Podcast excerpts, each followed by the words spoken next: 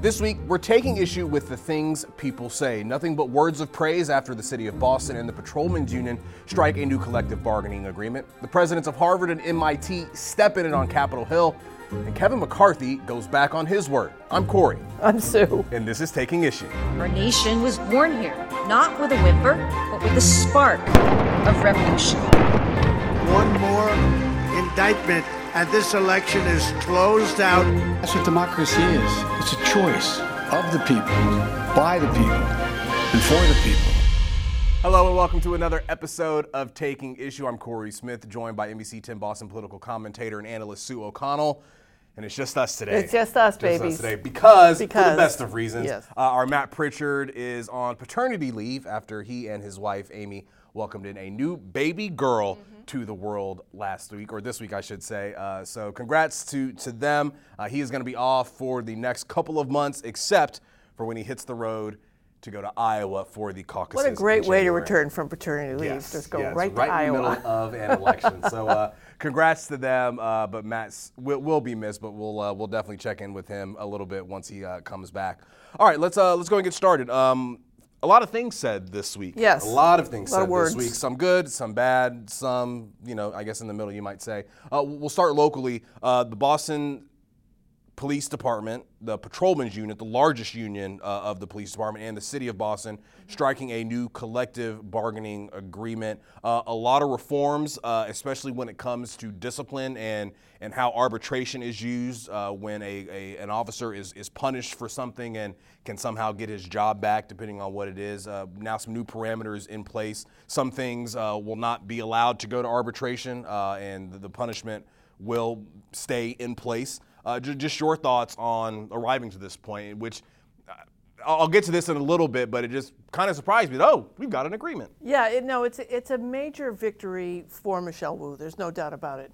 Um, for folks who don't have a history here in Boston or are young, uh, these union negotiations with the fire department, with the police department, have been volatile. I mean, we have a history of, of this oh, going back centuries. And uh, none other than the late Mayor Tom Menino, who was once going to his State of the Union, State of the uh, City address at Faneuil Hall. His wife Angela was spit on by the firefighters uh, who were protesting over the negotiations. So, you know, it's not just Michelle Wu came and got this this deal with the Patrolmen's uh, Association, but that it actually happened and it wasn't volatile. I think it was 14 months that she was having uh, discussions with them. Uh, Larry Calderone, the the Patrolmen's Association spokesperson or president, said that you know she actually came in and closed the deal and went to the meetings and expressed how important uh, the police were to her, and that was important. Uh, and, you know, and you can talk about um, did this really deliver on her campaign promises about reforming the police? Uh, it is kind of shocking. I think that if I were convicted of murder, I'd be able to be um, fired. But you know, this arbitration system was in place. That's gone now, uh, so that's good news. That does move the ball forward. But I think the big victory for her is to see both the the, the union praising the deal, and then at her press conference this week being flanked by uh, black and brown male leaders uh, within the community, within Boston. Uh, Tito Jackson, one of the, the former city councilor, uh, was one of the people there, uh, people representing all sorts of organizations saying, uh, we didn't get everything, but we moved forward. So it's just a, a complete win for Michelle Wu and for the city because obviously we want uh, the police to get the raises that they deserve, like everyone else, and the good police officers who want to be able to do their jobs without the stain of the bad police officers. And to that point, we do have some sound that we can play from uh, that press conference with Mayor Wu and uh, those black leaders uh, out in the community. Let's go ahead and take a listen. I know there are individuals who are going to say this is not perfect, uh, and it's absolutely not perfect, um, but this is definitely progress. We're going to continue to push uh, for more transparency and for more involvement in the processes moving forward. But let's just take a minute to revel in this moment that there is a new trajectory on how these things happen. So, as you heard there, imperfect, but a step forward. I thought it was interesting. So, so the, the, the press conference with the community leaders was held the day after the press conference with the, the, the labor representatives and the police department. Uh, Commissioner Cox was there as well. Um, and they to talk about the reforms, they, they, they put forward the, the, the case of Patrick Rose. Right. Um, who you probably know the, the, the sordid and, and awful history there. But I, I kind of found it strange that that was sort of the example given when talking about these reforms, and something like this can never happen again. And I just thought to myself, are folks worried about something like that happening again? Or are they more worried about the excessive force and, and the, the things that can happen on a day to day basis, racial profiling, things like that when it comes to these reforms? Um, but then, as you heard from, from, those, from those black leaders, that this is a good step forward. Um, it'll be interesting to see when you know we, we get that first incident where the new agreement does come into place and we, we see you know an officer go through go through that process.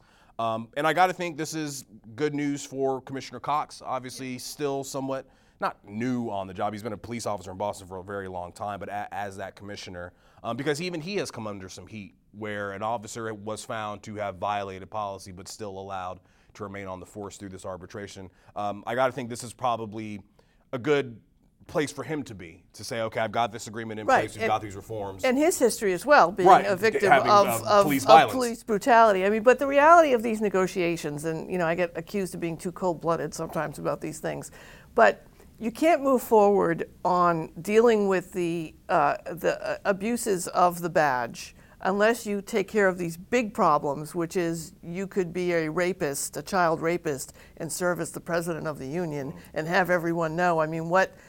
Who cares if you're hitting someone if if this kind of egregious crime can happen without any any uh, consequence? And building the goodwill of making sure that the police got the raises. I mean, you know, we can argue how much money should or shouldn't go into the police department, but public servants should get raises that they deserve, and they should get cost of living raises. Uh, and that's the goodwill that Michelle has, Wu has brought to this negotiation. The police accepted it. That's also goodwill. So I think that we're in a, um, you know, I think it now starts, right? This is retroactive as well. It goes back, I think, to 2020. Um, and so now we're at sort of ground zero of where uh, Police Commissioner Cox, Mayor Wu, and the Boston Police will move forward. So I've been asking around the, the newsroom, talking to folks who have been in Boston and Massachusetts much longer than I have. Um, part of the, the my shock getting the, the email late Friday of last week saying they're going to be there's going to be a press conference because they have a deal was why why are these negotiations not public?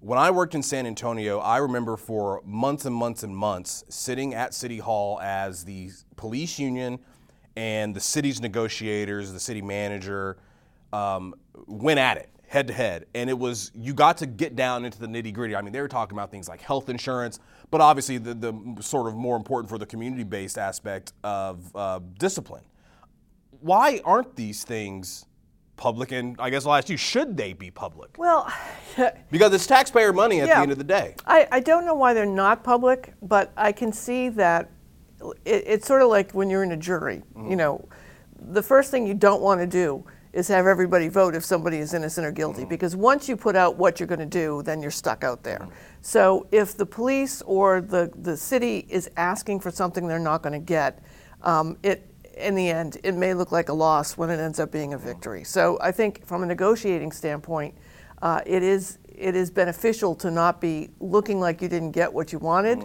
because sometimes you're asking for things that are too much anyway, a negotiation ploy. So And I, look, I get, I get they can, they can, they can slow, it can slow negotiations down. But just you know, when we're talking about disciplinary reform for the Boston Police Department, I think it is, it is more beneficial for the public to have sort of insight on what is being agreed to or what is being negotiated. It's like in politics, you know, every every day somebody throws something up the flagpole to see if anybody salutes it, and if it doesn't work, then it, it usually finds its way out of legislation.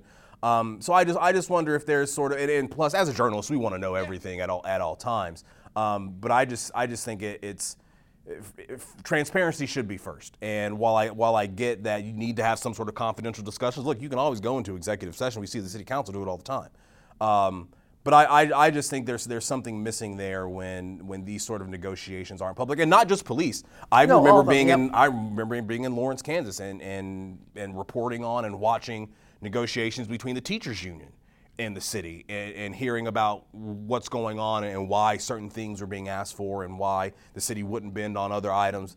Um, so it's just it's just something that I, that I thought about, uh, you know, as we as we covered this. Um, not the only recent deal to be struck. Um, last time we were here, uh, we still had no supplemental budget. Right. We now have a supplemental budget. Uh, just put a quick bow on that. Were you surprised that the Democrats were able to kind of bypass the it just takes one Republican to, to throw this thing, to throw a wrench in the plans? I, I just don't, uh, again, I'm just going to sound like a broken uh, record or whatever the, the current equivalent is in 2023 of that. I don't understand why we keep getting here, why, why this supermajority of Democrats keep ending up unable to hit the deadlines that they themselves have set on things that they are fundamentally, directionally, and almost to detail agreeing on, and putting themselves in a position where the Republicans have the opportunity to, to muck things up. And it just it just is is crazy to me. And we just accept it and say it's the process, like Governor Healy said to us when we talked to her uh, a, a, few weeks ago. I, I'm surprised that Republicans didn't muck it up, except these these raises for state lawmakers mm-hmm. again. I mean, state employees, which were approved a long time ago, were, were in the mix. So I think that's what made it easy to, to swallow. And you know, in the scheme of things, right. the money for the migrants is not that much. Right. So, they've, already, they've already started asking for more. Yeah. So we'll we'll see what happens. But yeah, two hundred fifty million dollars going to, to, to the state's emergency shelter system. Obviously, we're going to continue to to stay on top of that because part of this deal was regular updates yep. on the amount of families that are coming and who's being housed, who isn't. So we'll, we'll continue to to monitor that. All right, let's uh, go to Capitol Hill now uh, and talk about other things people said th- this past couple of days. Um, but it's still a local flavor. You had the presidents of Harvard and MIT on the Hill testifying about um, the rise of anti Semitism on college campuses, specifically Harvard and MIT. Of course, on NBC in Boston, we've been broadcasting some of the, the, the rallies that have been hail, held. Um, there have been stories of, of harassment and bullying and you know physical intimidation. Um, but their testimony did not go over well, not only with the GOP led House that was running the hearing, but also back here in Boston, in Cambridge, um, and, and, from from alumni, and you've already had major corporations or leaders of major corporations saying, you know, maybe we're going to be looking differently at Harvard and MIT students uh, who may be involved in sort of this activity. What do you make of the what What did you make of what they said and how they answered this question of is anti-Semitism allowed on your campus? And I'm paraphrasing, but that was sort of the the, yeah. ju- the, the gist of the question um, and and just their their responses to it. So I think everybody who's ever been uh, in crisis communication um, got a migraine when mm. they were they were speaking because I I understand what they were trying to say and I am flummoxed at how so very smart people cannot cannot say it. Okay, the answer is anybody calling for genocide or murder on our campus that's not allowed. Right. If you wanted to put on a parody show, a uh-huh. Saturday Night mm-hmm. Live, and call for genocide as satire, that is allowed. And I think that's what they were, when, when they were saying the context, mm-hmm. right?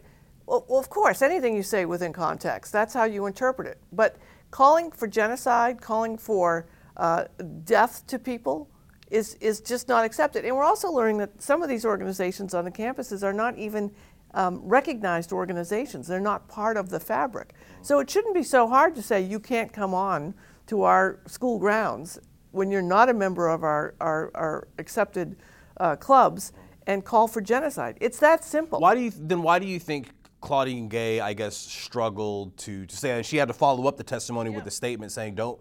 Don't mistake uh, my reluctance to to say certain things as as condoning sort of this activity for me, looking at it, I, I, thought, okay, she's she's in sort of a legal bind. From a moral standpoint, duh. Yes, anti-Semitism is horrible. Islamophobia is horrible. It has no place on Harvard's campus.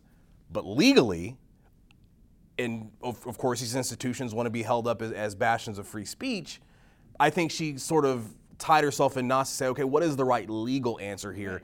Yes, our students do have the right and we embrace free speech, but when it comes to that code of conduct at a private university, mind you, maybe there is some wiggle room. You kept hearing the word, well, does the speech lead to conduct? What is right. the context of it? Um, in the end, it ended up word salad. uh, and it ended up going viral on social media. Now you've got people calling for her to resign from her post. Listen, th- this whole free speech idea just it, it, it enormously entertains me in the fact of how people don't understand what free speech is and what free speech means, right? And also, free speech is completely subjective, right? And the, you know the example that's been given, if the KK the KKK showed up on Harvard and started, you know, saying some of the things that the KKK has said, they would not be celebrated for their free speech sometimes conservatives show up on college campuses and talk about um, being anti-choice or, uh, anti-abort or, or anti-abortion, and they get shut down, right? So it's who the listener is, where the free speech is determined. You can say all those things and still say it's morally wrong. I understand the dynamics of free speech, and we're a private university and we can do whatever we want. Yeah, I think she had that. I think that. I think that could have been one of her her, her ways out um, to avoid the the free speech. I guess absolutist coming at her. Um, and then also, she finally, we know when, when Elise uh, Stefanik was asking her about what disciplinary action has been taken. Well, that's student privacy. I'm not going to tell you. And she finally, she finally said it.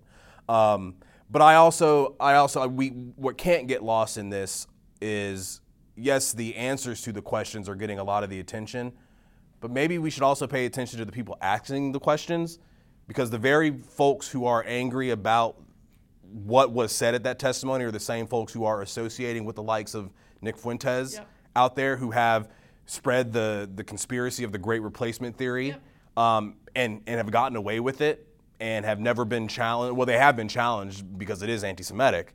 Um, but they just kind of brush their hands of it and say, "Oh, well, I, you know, I don't, I don't agree with them, but you know, I'm, if they ask me to take a picture, you know, I don't know who these people are." Well, to the point. I mean, this is it's the free speech is when you're listening to it, right? So if somebody's call, holding a tiki to- torch and saying uh, Jews will not replace us, and you're happy to take their campaign donations, and you're happy not to, to, to, to denounce them, and then you're going to get upset that a pro-Palestinian group uh, has been saying some anti-Semitic and uh, terrible uh, things that they probably shouldn't be saying, but you're upset about that, but not upset about that.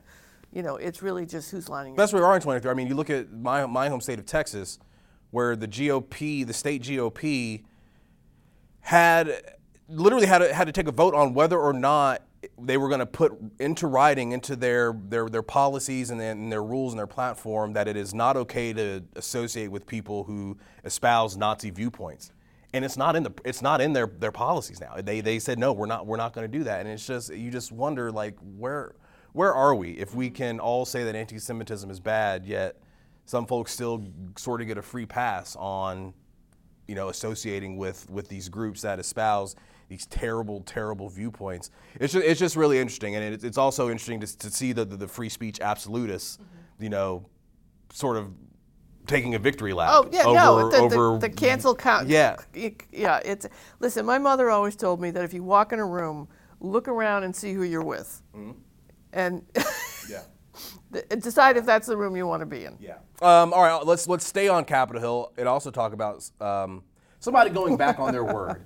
Uh, it was just it was just months ago that that Kevin McCarthy stood before the House of Representatives and said, "I do not quit." Kevin McCarthy has quit. He is going to leave Congress before his term is up to, I paraphrasing, pursue other passions. Why do you think he ultimately made this decision? Because while he did lose his speakership, the one thing he did not lose was the ability to fundraise for his party and for those members in the House. So I want to go back in time for a second to answer your question. Um, back when Newt Gingrich was uh, the, speak, the Speaker of the House, when he took over in the midterm of Bill Clinton, and I was lobbying down in Washington, D.C., and uh, walked into one of our Congress people here from Massachusetts, the late Gerry Studds' office. And the level of depression that Gerry Studds had, uh, having no, losing his chairmanship, whatever he was in charge in, losing his positions of power, uh, and just basically saying he wanted to pack up and go home. And I was, you know, this was 30 years ago or so. I was young and shocked at how depressed and upset he was that he was just going to take his ball and go home because the Democrats weren't in charge anymore. And so when this happens, I think of that Kevin McCarthy, who basically you know, was one of the young guns, one of the three uh, Republicans who were going to change the world. He lasted the longest. We'll give him credit He for that. He was the last, as- as someone on Twitter put, uh, the only gun control the Republicans have had has been the elimination of the three young guns. Uh, you know, he put himself. You know, we were joking about how you just can't believe what Kevin McCarthy says, and that's what everyone has been saying. But a, a- a great fundraiser for the party. Uh, I think this was an F around and find out moment where he said to them, You treated me poorly. I'm not going to raise money for you. Uh, this is the ongoing civil war within the Republican Party, which is, I think, you know, going to split at some point. Who knows what he's going to do? Maybe he and uh, Liz Cheney will team up and travel the world and try and launch a new party. But um, this is a disaster for the Republican Party in, in, in the House.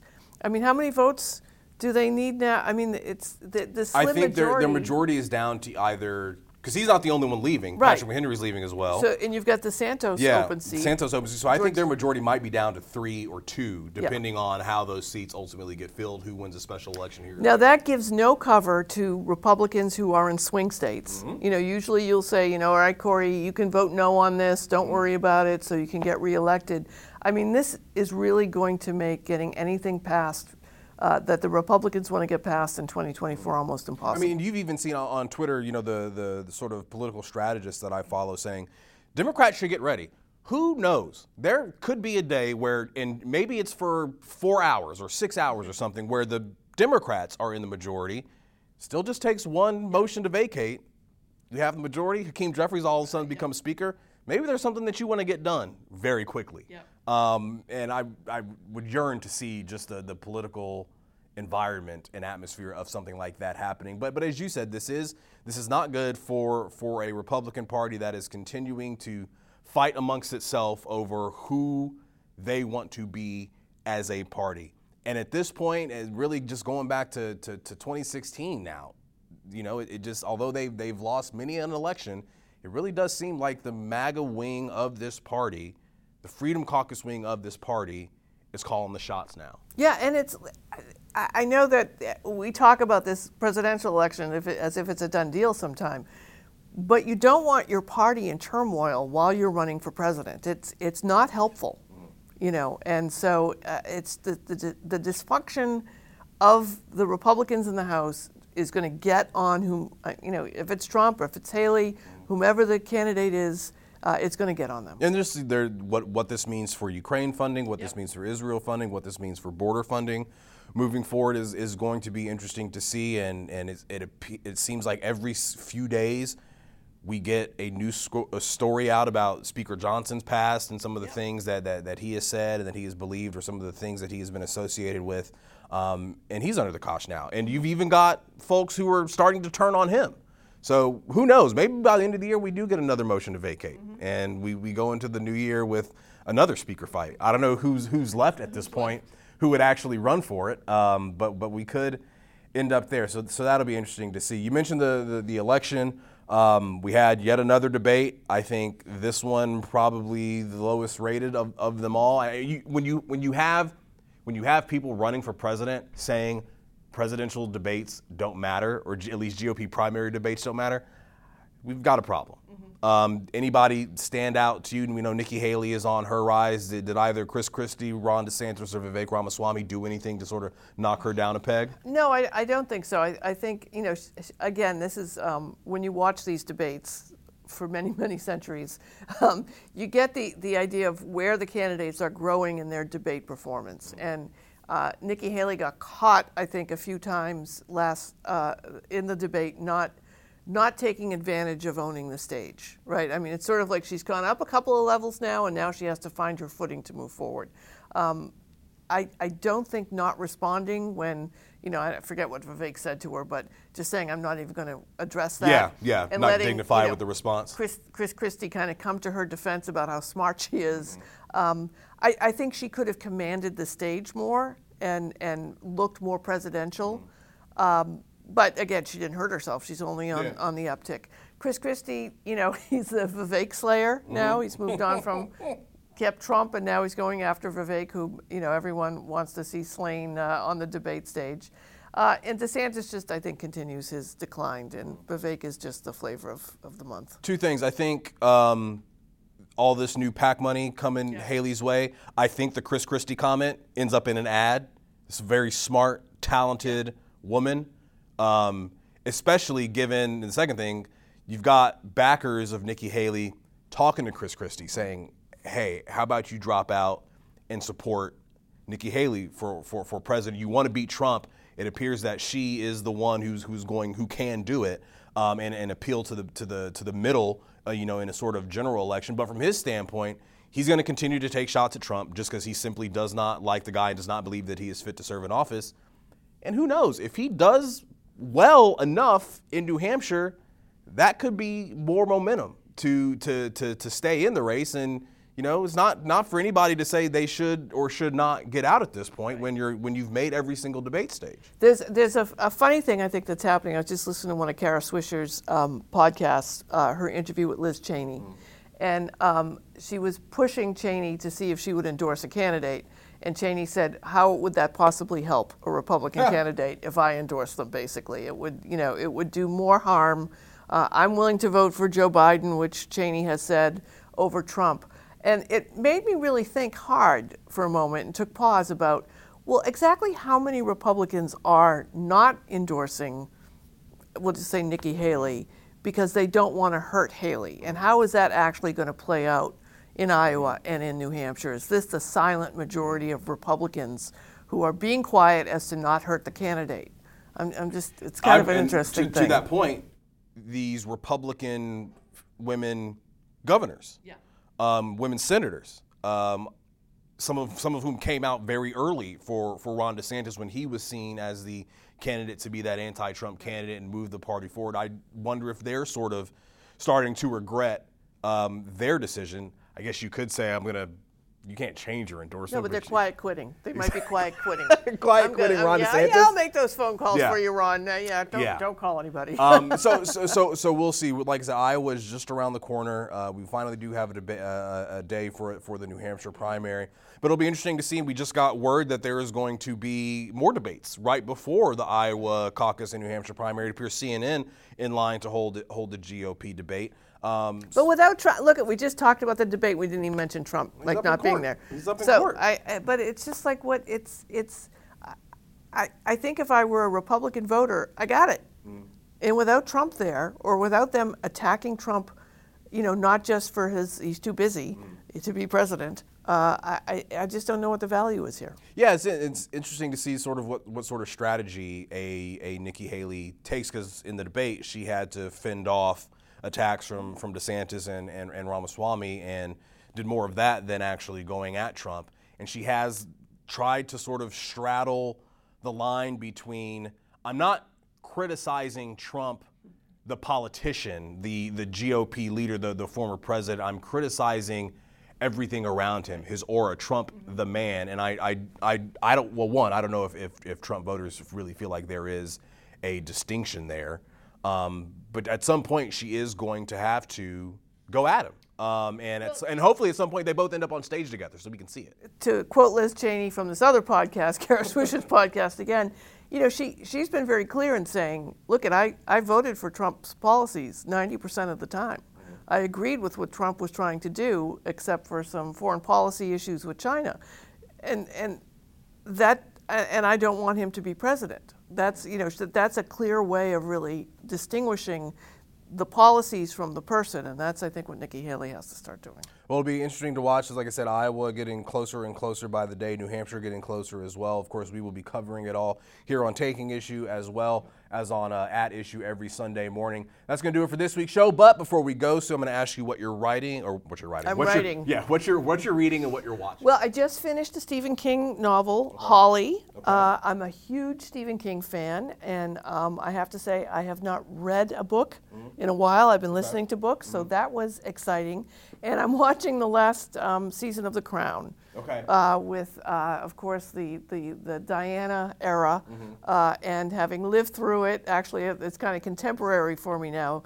Uh, it's, it's really, um, you know, I don't know how much of it is true, but, you know, it is interesting. Yeah, yeah. How about you? Um, What am I reading? Uh, I am almost finished with uh, Mehdi Hasan's book uh, that, that he wrote about how to win arguments and, and debates. And while I don't, while I'm not reading it to, to, to learn how to become a I was going to say because if you get really annoying at the desk, right. I may have to. Um, but I think I think he is a very skilled interviewer, and some of the excerpts in there, some of the anecdotes in there, I think I'm hoping can really make me a better journalist. I love how he doesn't get distracted. No. There's like you, you he does not get taken off his Yeah. point. His path is, is Yeah. and he sticks to He it. bring he brings the receipts. He's he's he's well well sourced. He's well read. He's a, a very very smart guy, and it's it's interesting to hear uh, how his time debating at Oxford or or you know here in America comes into how he does interviews, um, and usually somehow some way gets somebody in a bind uh, and ultimately get them to answer their questions. So I'm re- I'm reading that. I'm almost done with it.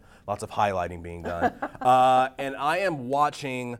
Um, this is gonna sound silly, whatever. It's it's it's reality TV, but it's fun. Uh, Squid Game: The Challenge. Oh, did you watch the show Squid Game? I did watch the show Squid Okay. Game and did consider watching the, the challenge. I, it is it is better than I thought. Okay. Um, because all the challenges are still the same. You know. You don't light- die, though. Red, you don't die. but the the way they do it, this doesn't ruin anything. The way so red light, green light, like in the in the show, you get shot, you die. Um, the way that they do it is they have you've seen you know stunt stunt people get shot and they have little packs that explode underneath their shirts. That's what they do. So they'll have somebody just standing there, they're caught or they're trying to see if they made it, and they'll get popped. But then they. I don't know if they force them to or the, the contestants take it upon themselves. They actually do like a dying scene where they just like fall over or something.